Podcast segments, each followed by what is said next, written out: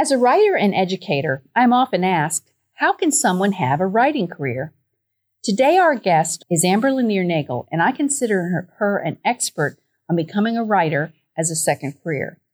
I believe writing is a therapeutic art form. My motto is keep storytelling alive, share your stories with others. I'm Amber Lanier Nagle, a storyteller from Georgia. Welcome to this installment of this new podcast, Dialogues with Creators. As I have explained in the first four installments, our mission is to explore the lives and work of creators and creative people in the Northwest Georgia and Tennessee Valley region. I always want to acknowledge our producer extraordinaire, Clemencia Villafuerte. Clemencia is a communication major at Dalton State College and a student at the Georgia Film Academy. In a future podcast, we will interview Clemencia, who is also serving as an intern for the Communication, Performing Arts, and Foreign Languages Department. So far, we have talked with Jerry Dry, a humorist and scholar of humor and storytelling, who creates in those realms and in the classroom. Our second guest was filmmaker Ryan Reese. Today, I'm pleased to introduce listeners to Amber Nagle, and I'm going to start with letting her introduce herself and tell us something about her creative endeavors. Well, hey there, Barbara. Thank you for the invitation, and it's great to finally see you in person after a while. Yes. I'm Amber Nagle. I'm a Georgia girl, born and raised in Middle Georgia. My husband and I moved to lovely Northwest Georgia in 1999, and I do freelance work, mostly freelance writing for clients. I was the editor and designer of several Good Life magazines Dalton Magazine, Calhoun Magazine, Health, Mind, and Body, and Think Pink, which is a breast cancer magazine, until about 2020 when I left to work on a few of my own projects. And so to summarize, I'm a writer, though I kind of think of myself as more a storyteller. Thank you, Amber, and thank you for telling us about the different places where your writing will uh, appear, has appeared, and we'll come back to that later because I find that it pops up in places that I get to say, "Oh, Amber wrote this," and and I cut it out, like I said, and and save it because you have such interesting variety of topics that you have written about as a freelance writer.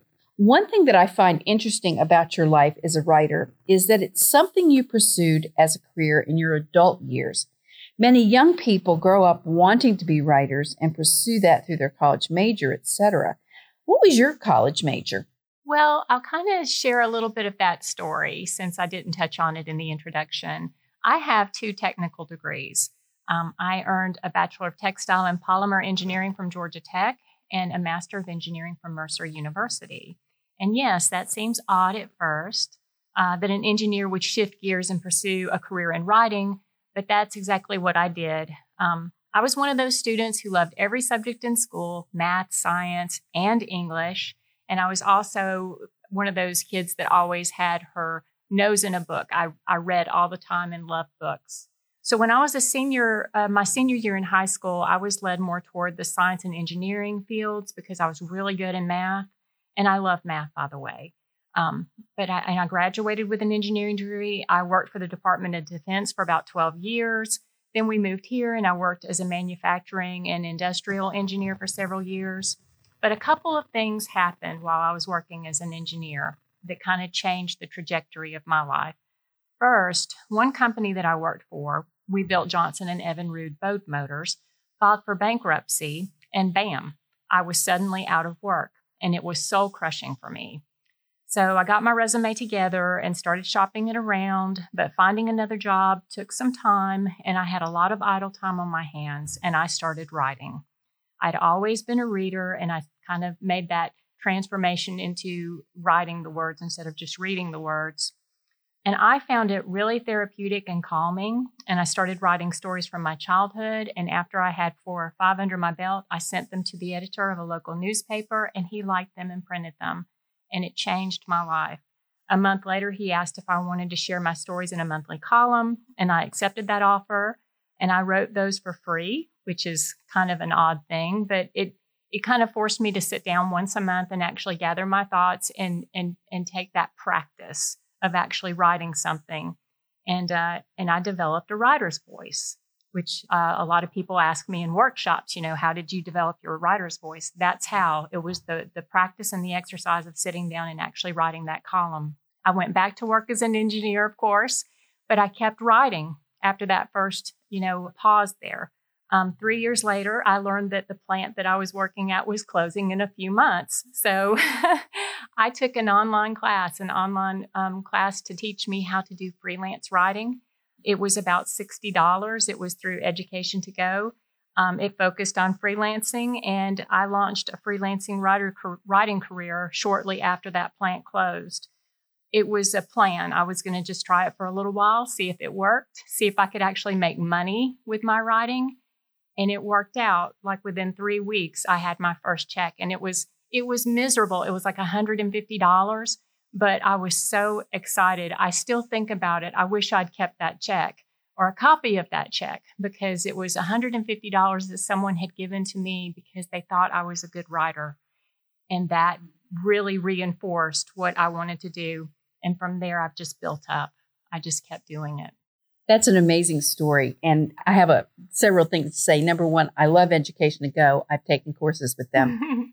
uh, I've taken a course in publishing online, uh, digital publishing, e-publishing, and I've taken a course in um, teaching English as a second language. So I like them. And the other thing is that I asked I asked you specifically about your major and, and that I knew about your story, having been an engineer, because we in higher education tend to separate people, unfortunately, separate students into STEM versus liberal arts folks. And I've always found that dangerous because I don't like any kind of pigeonholing and categorizing people. Liberal arts folks do understand math and science. they can learn computer science just like anyone else. And STEM majors are often excellent musicians and artists. So I'm not sure where that very strict line came from, but it's an it's an unfortunate one. And I want people to be encouraged to stop thinking that way. that said, let's go back to your getting some uh, writing gigs. I think you have excellent advice for those who wish to do that. And so you've told your story about you uh, sent some stories into a to the newspaper that got you developing your voice. You got your first check. Can you talk more about, you know, how where you went from after that first check? Okay. Um, so like I said, you kind of build from the bottom. And a lot of times when I do freelancing workshops, I'll I try to emphasize that. I try to make people understand what the expectations are. You cannot start a writing career and immediately have thousand dollar checks coming in left and right. Your first writing gigs are usually pretty low. Um, you uh, you know, you don't have anything to really show an editor, you know, so you need to start uh, acquiring writing clips, published writing clips. So, all those years that I was uh, writing the column for the newspaper for free, I did not realize that that was going to help build my portfolio. Um, so, I used a lot of that to get writing business with other clients. So, that's kind of where you start. Um, you write for, say, local newspapers, local magazines first, and then you kind of spread outward from that like a ripple effect in a pond. Um, you then go to a state level, and then after that, you have more to show to an editor. You can show them all these published works. You can show them how dependable you are, um, how versatile you are, and then kind of spread out to a national level. And that's kind of how I've done it. I don't know if that's exactly how other writers do it. Um, here again, I don't have a writing degree. So that's how I felt I needed to do. I needed to build. And so at this level, I do write for several national magazines, but most of mine are state level. Um, I like Georgia. I, I was born and raised in Georgia. I know a lot about the people, I know a lot about different places, and I find it interesting. And so I've kind of written more at the state level, but I do write for some national magazines. Is that kind of the answer to your question? Yes, and I'd like you to tell us about some of the where we would see your most recent work, or maybe going back a little bit. I kind of just jotted some notes down because I didn't want to forget any. Most of the things that people tell me that they've seen my name in is Georgia Magazine right now because uh, I uh, I started writing for Georgia Magazine years ago, and I love it because it goes out to a lot of the rural areas in Georgia. So in South Georgia, where my mother and stepfather live, Uh, they see it down there. A lot of aunts and uncles that live in different parts of the state. A lot of friends that I went to school with that have moved to different areas of the state actually read it. So, and I like that. And I like hearing from them, and they tell me the ones that they like, and they tell me the ones that they don't like. And I like that. Um, but uh, Georgia Magazine has such a large audience, um, and they write about interesting topics that are very Georgia focused. So I, they they're probably my favorite client. Um, I love writing for them, and and I pitch to them. And uh, by pitching, I mean I'm I introduce them to an idea that I'm thinking about. So some of the things that I've written about in the past, like I I've written about uh, Kindness Rocks project. I've written about. I think I'm kind of getting ahead a little bit, but uh, one of the funniest things that I've ever written about was Bigfoot in Georgia. Oh yes. I pitched that to them and I really didn't think that they would be interested in that. And they were. And I had such a great time, like interviewing all these people that, you know, believed that they had seen Bigfoot at some point in their lives. And, you know, I'm not talking about, you know, uh, your next door neighbor that never comes out of your out of his house. I'm talking about doctors and lawyers and nurses and you know people that have PhDs and I mean, they had some of the most interesting stories. So it it was kind of uh, corny at the beginning, and then I started thinking, okay, but these people actually believe they've seen Bigfoot. They actually believe it. But it, the story was about those people. Um, the story was about the Bigfoot Museum mm-hmm. that opened in North Georgia a few years ago, um, and just some little miscellaneous facts about Bigfoot. But anyway, so there there have been lots of interesting things that that I've placed in Georgia Magazine. Um, I think this month um, I've got three pieces in Georgia Magazine. Um, one about chess, chess clubs all throughout Georgia. One about Capricorn Recording Studio, um, which of course is where the Allman Brothers Band and Marshall Tucker Band and all those people in the 70s, you know, started recording Southern rock. That was one of my favorite articles I've written in two years because I got to talk to a lot of people that were in the music industry back in that time. I grew up in Warner Robins. Of course, it's in Macon, so I felt a connection to that mm. story. I also had a hometown hero story in the last Georgia magazine, and then recently wrote some articles for them about labyrinths um, and about uh, a woman in South Georgia who um, she actually collects money and buys bags for foster kids. Um, and I enjoyed I enjoy talking about people that are doing really interesting, kind things. So it's a really good fit for me. But I do write for a lot of other places too. People, like you said, people see my stuff all over the place. Right. What would be an, a national magazine that you would be in? So I've written for Mother Earth News a few times. I've written for Grit a few times. I've written for Natural Awakenings a lot.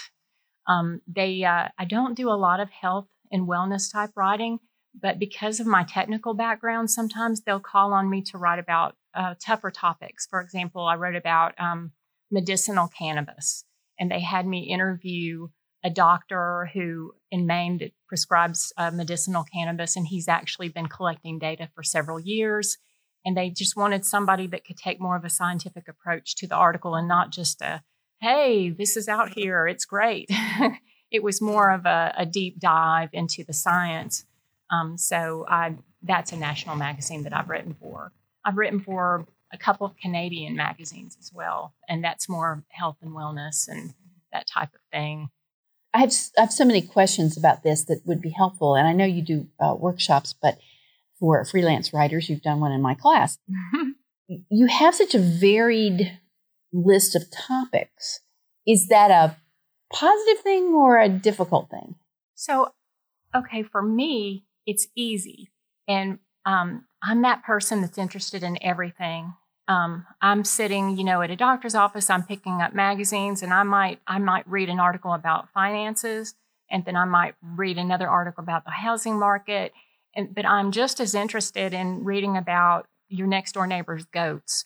So I kind of feel like if you um, if you love to learn, if you love uh, to research and learn more and build on on like a base of of knowledge, and then you're excited about sharing what you've learned with someone else, you know, like you know your husband or your spouse.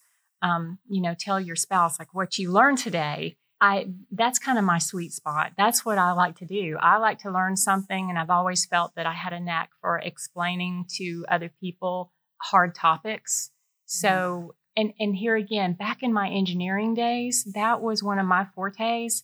A lot of times when we would get new equipment into the building or something, and we would have to help uh, the workforce understand why they would need to use this equipment or how to operate it safely.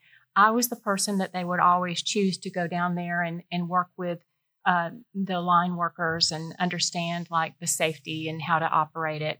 Um, and I did it really well, which I guess is kind of a form of technical writing. So, yeah, I was an engineer, but I think all along I had something in me that was trying to get out and write. But uh, that's uh, the diversity of topics, though, keeps it really interesting.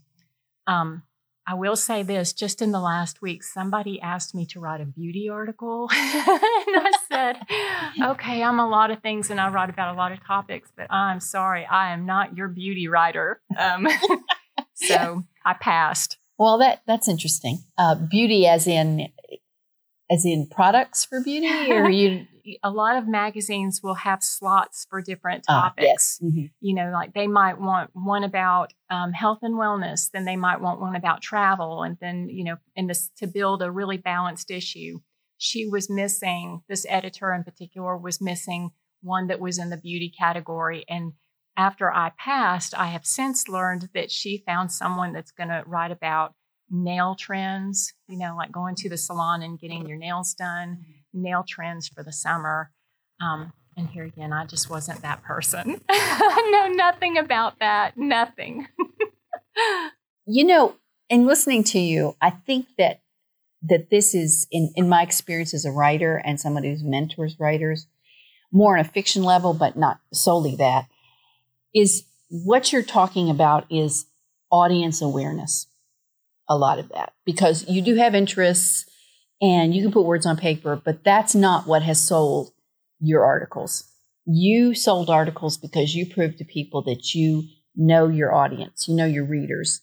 Right. And you know how to write for them that they will keep reading, which of course magazine folks, editors want them to keep reading. You know, they want them to pick up the magazine, say, oh, there's going to be an article about, hmm, you know, and pick it up so that they'll see the ads and so they'll be interested in the magazine, exactly. et cetera. So you have in what you said about the the engineering job, et cetera, you have a, a wonderful sense of audience.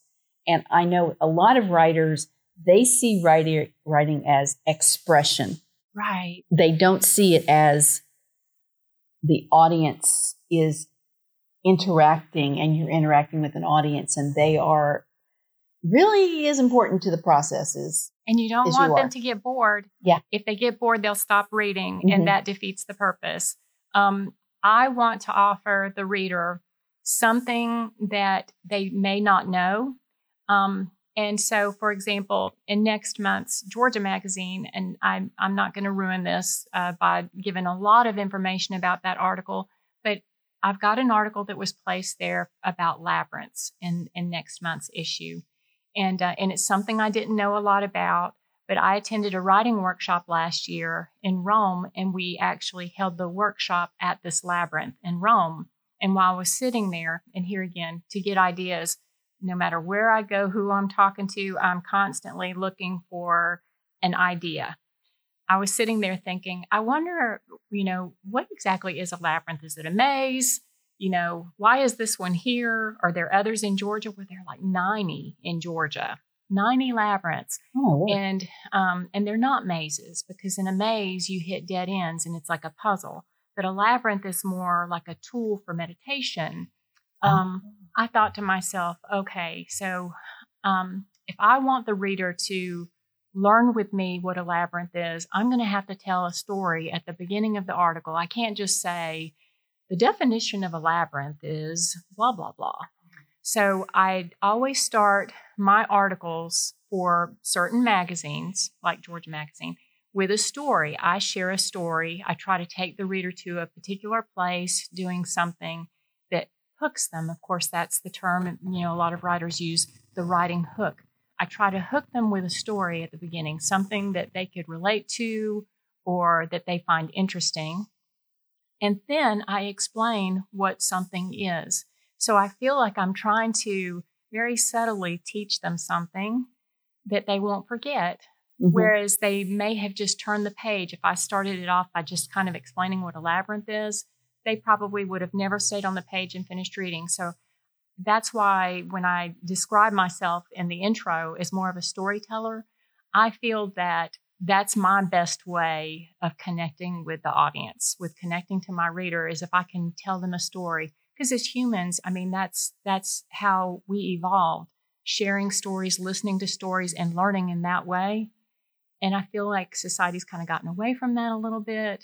Um, you know, we're reading less and less, we're digesting less and less. So I'm trying to keep storytelling alive. And so my main style when I write for a lot of the magazines and publications that I write for is more based on storytelling and trying to start the article with something really interesting, a story.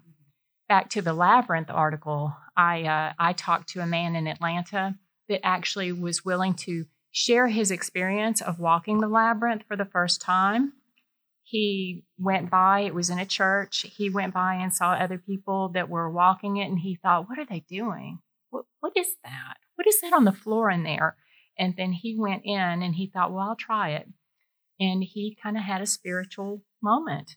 And I tell that in the intro about how he it was unexpected.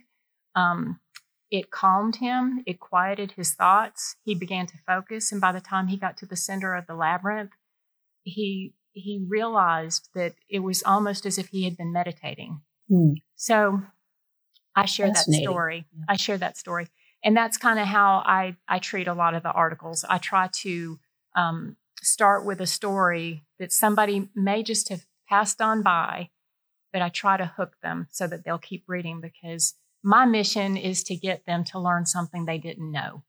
Oh, so much of what you said resonated with me. Mm-hmm. I I collect stories. I hear things and I put them in my head or I journal them down, and they're going to show up somewhere in one of my stories or novels. Right. I mean, it's you need to be careful around me what you tell. I know my husband's told me so many stories, and they're and and other family members that I may not write them exactly as they're told, but I'm going to do something with them somewhere in a short story or novel or, or screenplay or play somewhere. Right. Um, because that's the, you know, the the metaphor I use. It's a quilt. In yeah. in the old days when women quilted, they didn't go out to Hobby Lobby and buy already sectioned quarters of, of yards. They just used whatever they could find around the house, and that's kind of how I do with with stories and creating a larger narrative you were, I believe you were at this conference. It was held in 19, on November of 19, and it was the Calhoun Writers Group had a, a conference. Probably, yeah. Yes, and it was it was so good. It was a really good conference. I think you spoke, and I, I spoke a little bit too, but they had a oh, and I always forget his name. Steven James, I think, was his name. Oh, okay. Yes, he I, came I in. There. Yes, and he he's a well known novelist and uh, quite successful, and he uh, he has a master's degree in storytelling, and he was quite a performer. But I don't know if you remember his story. He said, "Start with the snake." I do. Yes, that. and that yeah. stuck with me so much. Of course, uh, he told a story about the snake, and and he said, if you're going to write a novel, you start with the snake.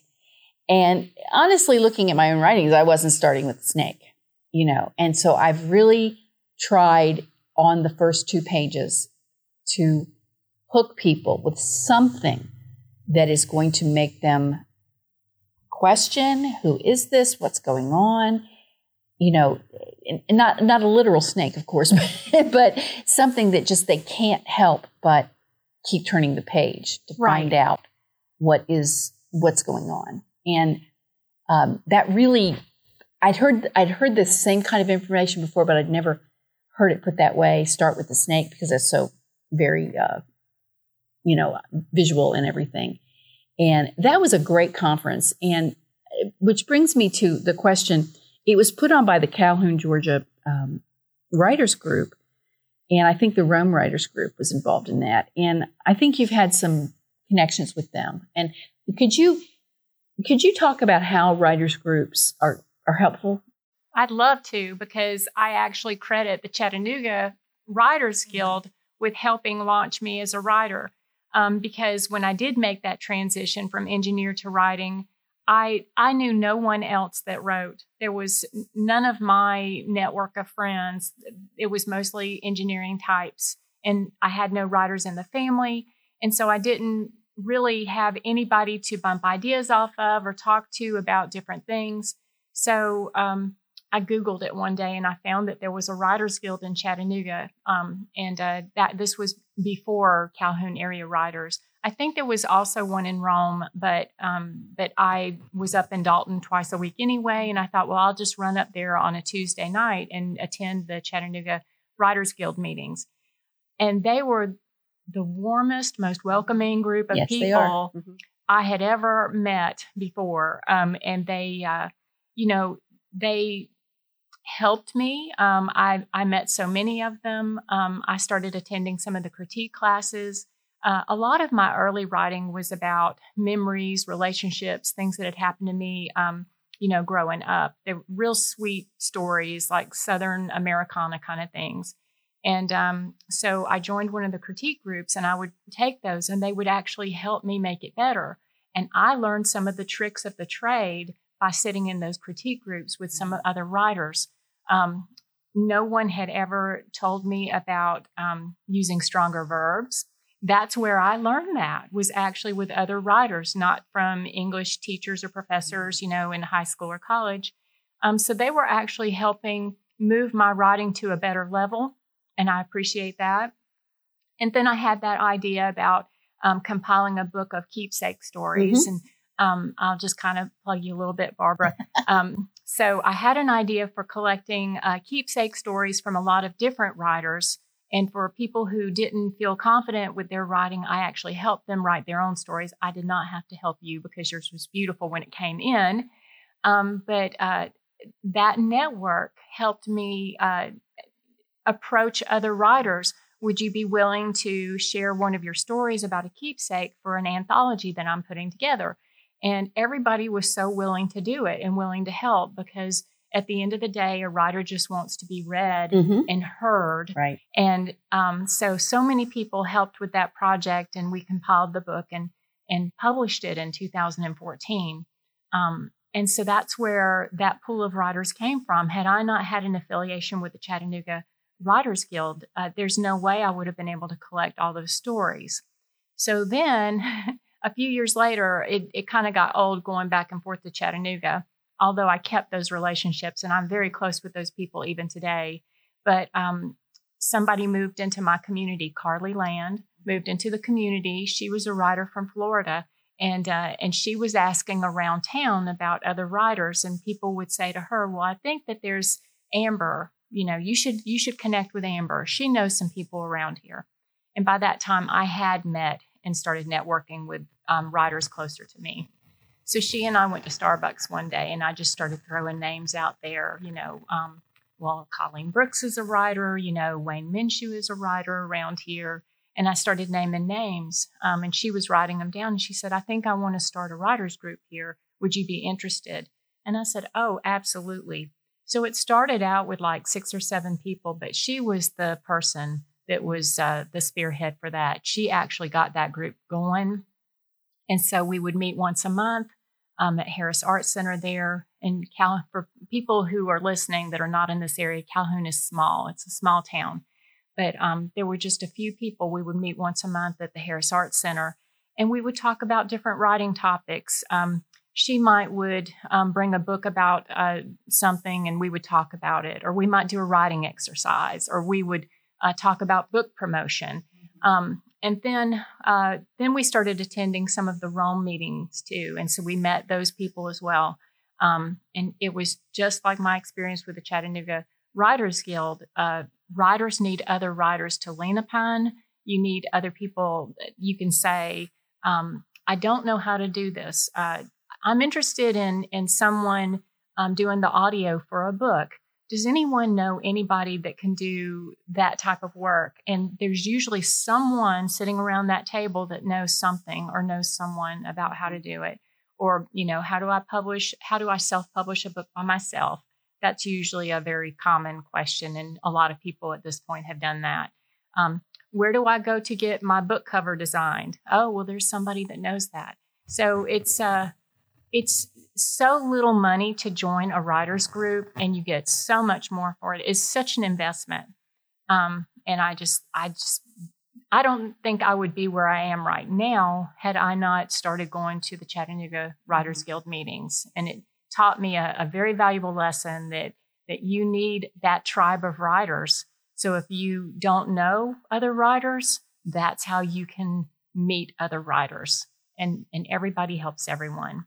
And uh, I help other writers, and they help me. Thank you so much for that because you couldn't have I couldn't have said it better. And I I'm a firm believer that of beginning writers, maybe if you get to the point where you're getting million dollar advances, you don't need a writers group anymore. But good luck with that. I'm making a face right now for since this is a oral medium. If you get to that point, you're fine. But you probably didn't get that point without a a tribe and without a, a bunch of editors and things like that. Um, unfortunately, people still are under the myth of the overnight success and that you just get to the shoot to the top and you're going to be a star and all that nonsense and it's hard hard work and you need other writers you need someone not just one person you need several people who will be honest with you about your writing yeah. Uh, when it works and when it doesn't work and, and the writers group i belong to that's the primary question is we come in and we say I, you know, I tell them, I don't want you telling me where there's commas. I teach commas for a living. Don't don't tell me where to put a comma because they're usually wrong. But I said, what I want to know is, is this working? Does this communicate with you? Is it a story that you care about? Are there gaps or you know just big holes that I'm not filling with whatever? You know, I want the. I'm more of a big picture. I'll worry about the the punctuation later and uh, individual words, but but my group, the Mies and Fort Oglethorpe, we've been meeting for over, oh my word, 10 years now. And they're just such good readers and such honest crit- critiquers, maybe too honest sometimes, but that's okay because I want that, mm-hmm. you know? And it doesn't mean that you always agree with everything they say, but most of the time they're going to be pretty close to right, you know? Yeah. That you, it's, they're going to say something you need to hear about your about your piece. And um, yes, I'm a firm believer in it, and I really appreciate you saying that. And I belong to the Writers Chattanooga group, but I have attended and spoken at the Calhoun group. Um, and in fact, I met you at a conference that was in Calhoun, Georgia. You probably don't remember this. It was 10 years ago. And uh, there were uh, some writers there who were published and some workshops. And it was on, I believe, a Saturday or Friday on, in Calhoun at the Harris Art Center. So you remember that? I remember seeing you there. I was thinking that you and I had met once before, but maybe, maybe so. it was maybe it was once after that. But yeah. it was kind of like in that same time frame. Uh-huh. Um, at the Dalton Library, I walked. Oh. I went oh. over there one day after work, and uh, and you were there with your books, and I started. Oh, I remember okay. talking to you, but it may have been after that conference. But, okay, it was it was yeah. somewhere around that time, though. Yeah, ten years ago, and we had a conference um, on campus here. At, I don't know if you came to that one. We had it in the Brown Center. So I'd like to talk about your other project, which is podcasting. Okay, so I I have a few things going. I always have a list of things I want to do um, that I don't quite seem to have enough time to actually do them. But um, but I am working on a novel right now. I want to talk about that just uh, briefly before I get to the podcast. That for the last two years I have been slogging through a work of fiction. I have so much admiration for you who have several things that you've written because it's the hardest thing I've ever done. I think um, writing nonfiction is a breeze compared to writing fiction and building a story with the story arcs and mm-hmm. everything. Mm-hmm. I uh, I'm finding it really challenging. But I'm working on a novel. It's about sixty percent um, done, and then I'm working on another nonfiction um, book that uh, that I work on every now and then. I'm not as interested in that, but I'm trying to keep it going. Um, but uh, back during the pandemic, I had kind of an epiphany that I was meeting all these really interesting people, and they were sharing these interesting stories with me. And And here again, I see myself as not just a writer, but a storyteller. And so many people actually listen to podcasts. So I had the thought of kind of merging those two worlds when I would uh, go and, and say, interview uh, a man that I met um, north of Atlanta this year, Jim Bearden. He's the Bluebird guy. When I go down there and interview him for the story I'm writing, I'll also take a recorder of some sort and I'll record some of him talking to me. And then after I write the article, I will produce a podcast that talks about his life. So it's kind of like a, a complementary kind of thing, mm-hmm. maybe more story, because, you know, with articles, you have a word count. So you can only share the story in so many words, but so many times there's so much more there. So I thought podcasting, this would be a wonderful fit for that. And I would reach other listeners that maybe don't actually read, you know, magazines. So I've done a few. Um, only one is out there. It's called Finding Georgia, and it's about interesting people and places um, in Georgia. Um, and I I got going, and then all of a sudden, uh, the world kind of started shutting down again. Mm-hmm. Um, so I had to. Uh, I thought that a lot of that would be in person, so I ended up doing it with telephone interviews, and it just to me it didn't translate well. It was bumpy. And after I produced it and listened to it a few times, I felt that my voice was really boring. no, it's not. I was fascinated by your you have a wonderful, soft Georgia voice, but it wasn't boring.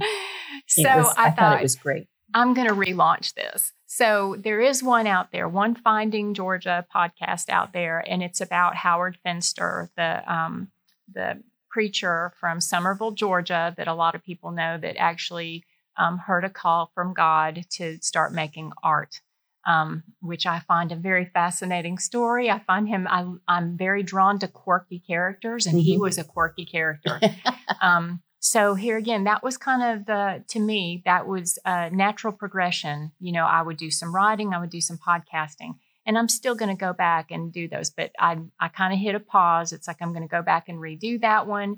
And now that I could do uh, in person interviews, I think it will be a lot better. Mm-hmm. It, it's kind of like you and I are playing off of one another. You know, I'm saying something, you're saying something, and there's more of a conversation. I think that was lost when I was doing that first podcast, but there was a second one I didn't even release, and I had written an article uh, about Rosie the Riveters that were living in Georgia. That you know, they're all in their 90s now, um, and I had interviewed some of them, and some of the stories were really interesting. Um, so I, I did one about that. So it's actually, but I didn't actually um, upload it, you know, to the world. Um, so I've got a couple others too. I interviewed a couple magicians and talked about, um, you know, different magic clubs around Georgia oh, and wow. uh, the interesting things. They, hey, they have some really interesting stories. Mm-hmm. Magicians have very interesting stories. kind of like the Bigfoot people, you know. Yeah. That's great. So, oh, well, I want to encourage you in it because the first one was fascinating. And of course, you picked a great subject to, to do it on Howard Finster. Um, I, as I was saying earlier, I used to work over in what I call closer to the Alabama border uh, county in Walker County. And I would go down to Summerville and Pennville uh, mm-hmm. to, and, and I heard about this man, and I had some students who kn- knew him and were even related to him because he yeah. had a, he has a huge family. Right. And he had he, he, they would say, "Oh, he used to fix our bicycle." And so I went down there and and went around. I took my son; he was young, and walked around Paradise Gardens, and it was just there's nothing like it in the world. Yeah. to see Paradise Gardens, and I, and I actually was at something where he he was signing pictures or something at one point. So I did see him, but I obviously didn't talk to him. But it was um, this would have been in the early 2000s. So he was fascinating. So I really want to send you all to find Amber's podcast, Finding Georgia, and I hope she makes many, many more because it was it was great. And um, you know, you mentioned about Rosie the Riveter. I'm I and, and storytelling is I tell my students and, and most of my students are going to be 22 years old or younger. And I say, you really need to get with folks in your family who are old, you know, mm-hmm. grandma, grandpa, they might be 80, and you need to sit them down and just film them. You never know what they're going to say. And you would be surprised, and it would help you kind of get out of yourself as well. But one time when my mother was alive, she would have been in her 70s, and I took her to lunch, and she said, out of the blue, she said, You know, when I was in high school, we girls used to go up, and she lived in Appalachia. We used to go up to Washington, D.C., and work in the armaments factories during oh, wow. World War. This was during World War II. And mom, you know, she said, "Yeah, that was something we did for money, and then we'd go back to school and for the year, and, and I did that a couple, you know, you know." And I was shocked that she, in growing up with her, she'd never said this. Mm-hmm. So sometimes your family members will surprise you with things that you had no idea that they had experienced or done. So my mother was, you know, a Rosie the Riveter in her own way. And well, she de- she meets the definition for sure. Yeah. And so I went home and my son was young at the time and I said, Grandma made bombs in the war. And he was like, wow. And and it's just a it's a an example of how we sometimes think we know people and we don't really know them until we can get them to tell their stories. And I, that's that's what you're about. And you go around and you know I know you've written um, some other things and, and you're working on a novel now, which I'm I'm interested to to see, and I hope you'll let me look at it soon. I love to help writers and, and go through, and I don't line edit so much as just give, you know, more global advice. Um, but I don't think you'll need much advice because I know you're a great storyteller already. We've been conversing with Amber Lanier Nagle, a writer from Calhoun, Georgia, whose writing you have probably seen in many places. Thank you for listening. Future podcasts will feature Chad Daniel, Executive Director of Artistic Civic Theater in Dalton, Georgia, and Kenyon Henry, author and originator of the Next Chapter Con. If you have suggestions for podcast guests, you can contact us at the email address on the show notes. Also, we would like sponsors to defray the cost of posting this podcast on the various platforms. I'm Barbara Tucker, host of Dialogues with Creators podcast. You can read more about me at barbaragrahamtucker.com. Thanks for listening.